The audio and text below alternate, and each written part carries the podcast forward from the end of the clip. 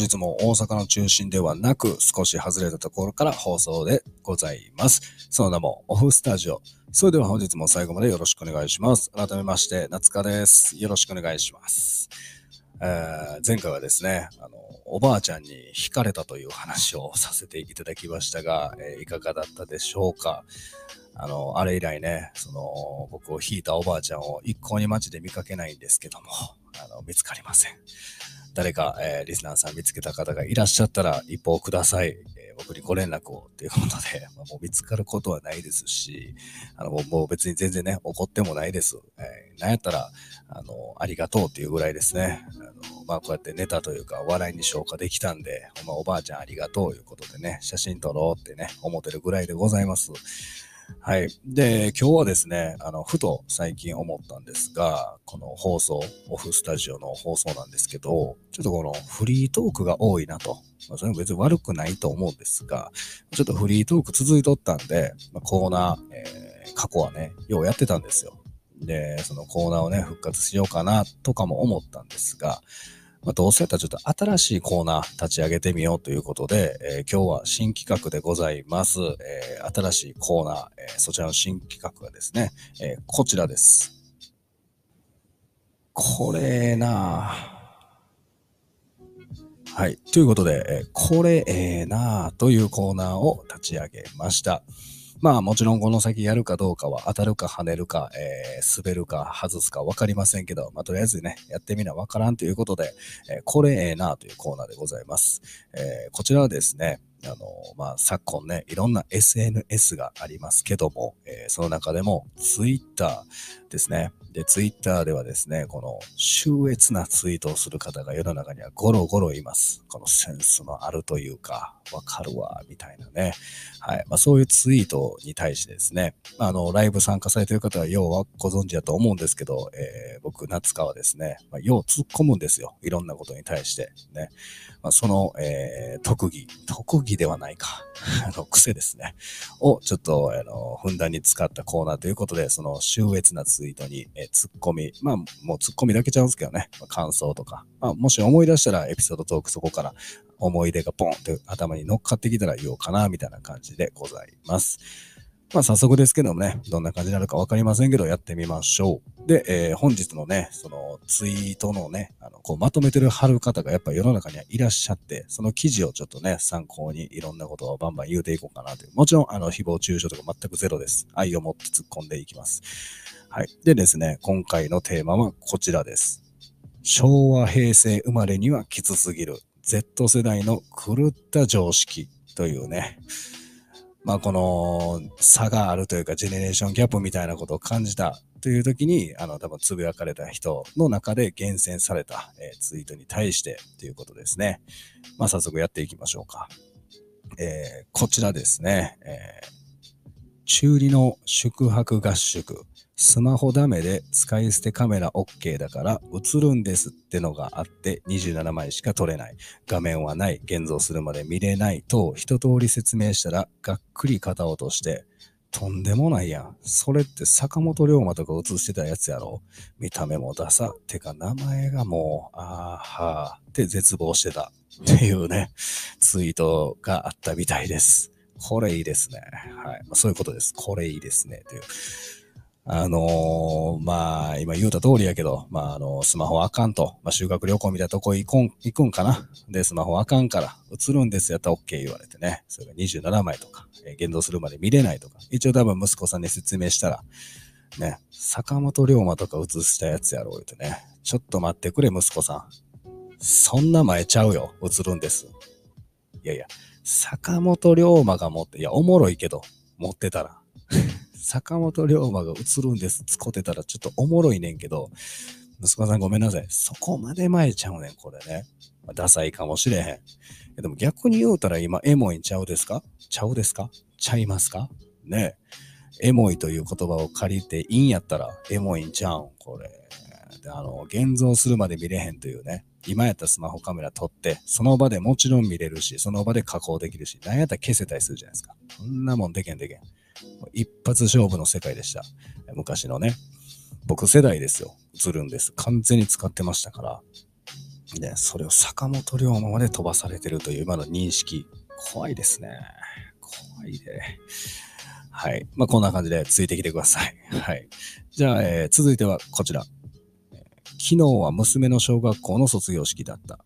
最後に外でみんなで写真撮ったりする時間があって、娘含めた女子たちが一人のマイスマホで自撮りをしようとしていたので、私が撮ってあげるよと声をかけたら、あ、大丈夫です。自撮りの方が漏れるんで、ときっぱり断られた。ジェネレーションギャップに衝撃を受けた。ということで、これもいいですね。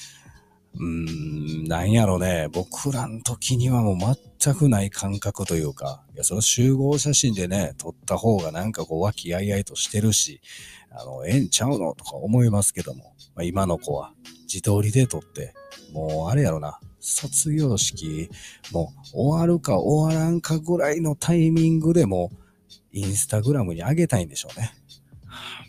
SNS に上げたいということで、とにかく可愛く写りたい言うてね。これ、小学生の話ですから、ちょっとこの聞いてらっしゃるリスナーさん、ちょっとほんま、なん、どの世代かわからんけど、怖ないっすか ?30 代より上の方、聞いてたら。ないでしょう。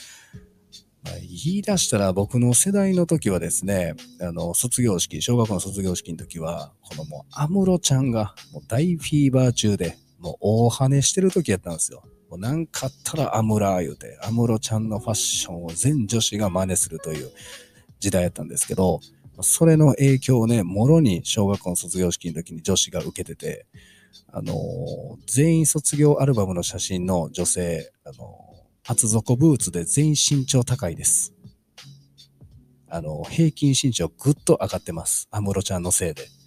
あの、情けない。男のそのね、言うて小学校やからさ、ちっちゃいし、ね。あの、全員女子に負けてんちゃうかみたいな集合写真。思い返したらほんまおもろいねんけど、今思ったら。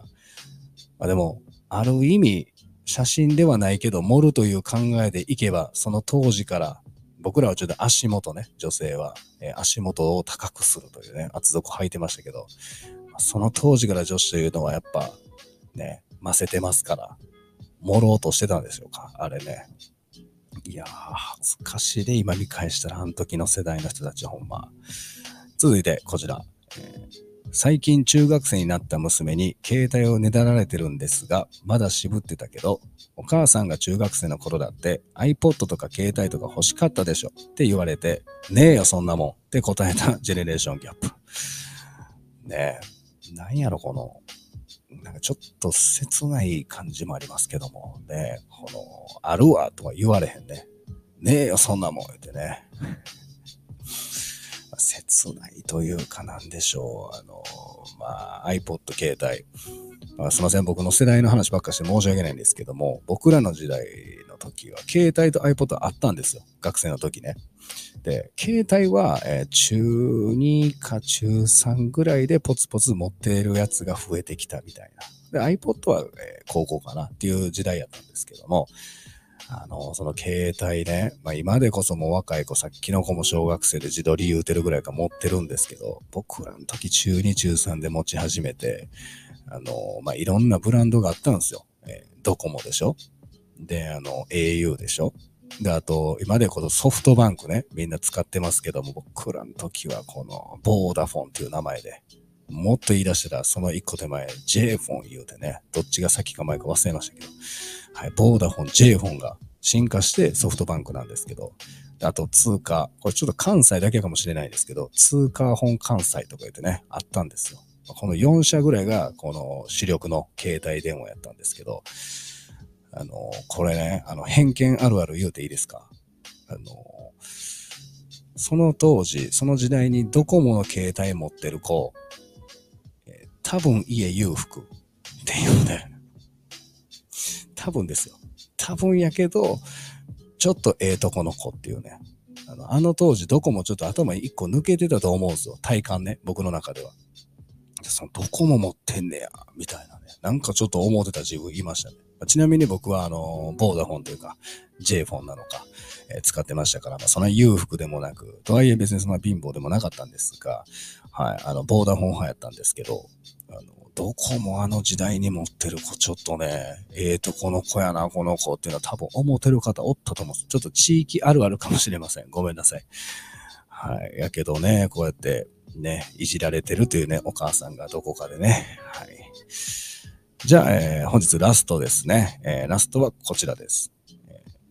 バイトの高校生のこと、ジェネレーションギャップの話をしてて、じゃあ、光源氏とかわかんないっしょ。とか、冗談交じりに聞いたら、やだなちゃんと古文でやってますよ。とか言われ、脊髄ぶち砕けるかと思ったということで、これいいね。これはいいです。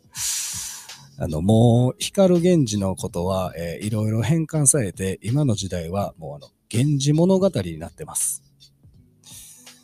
怖いね。いや、源氏同士やけど。いや、光源氏と源氏物語言うてね、古文でやってますよ、言うて。これはえらい恥ずかしかったんちゃいます？これ、冗談交じり言うてんのが一番痛いですね。ノリでね、ほな、光源氏とかわからへんやろ、自分言うたら。いやいや、もう、おちょくらんといてください。あの、古文でやってますから、ね。もうめちゃくちゃ恥ずかしい。そんな差開くジェネレーションギャップ。ね、今まで言った中で一番差開いてる感じはあるんですけども、ね、もうもともともと言い出したら、光源氏の源氏はもう英語ですから、ローマ字か。ね。もう源氏物語は思いっきり日本語ですからね。これ漢字ですから。いや、なかなかこんな恥ずかしいことある？だからちょっとこれ読みながら僕ね、思ってたんですけど、ちょっとうかつにも喋れないですね。ショック受けるだけやん。僕ら世代。まあ、自分より上の世代の方もそうなんですけど、いやー、でもまあまあ言えることとしたらね、別にそのジェネレーションギャップあるから言うて、あのー、悔やむことなくね、胸張っていただいたらと、はい、どんなまとめ方やねんって感じなんですけども、えー、思っていただけたらと思います。はい。ということで、はい。なんかね、こんな感じのコーナーなんですけども、いかがでしょう？ちょっとこのフリートークね、あの、長くなってくる感じがあったんで、まあ、こうパンパンパンといけるのもええんちゃうかなと思いつき、ちょっとやらせていただきました。はい。ということで、えー、音楽も変わり、エンディングでございます。まあ、ジェネレーションギャップね。あの、もしよかったら、皆さんの、えー、最近あったとか、えー、ちょっと衝撃を受けたジェネレーションギャップを感じた瞬間、コメント、もしくはレターでいただけたら、えー、嬉しいです。え、よろしくお願いします。他にも、え、他のジャンルの話でも番組感想とか何でも構わないんで、レター、え、いただけたら、本当に本当に嬉しいでございます。うん。で、あと、いいねとコメントとフォローですね。よかったらこちらも何か一つアクションいただけたら嬉しいです。嬉しいですしか言うてませんけども。はい、まあまあ、えー、これからもね、素人でこんなよう喋るやつおんねやっていうね、ラジオを心がけると、誓っておりますんで、本当に有益なお話は今後もないと思いますけども、ほんまもう、ね、あの、帰り道とか、寝る前とか、まあ、ご飯食べながら、お酒飲みながら、もう何でも構いません。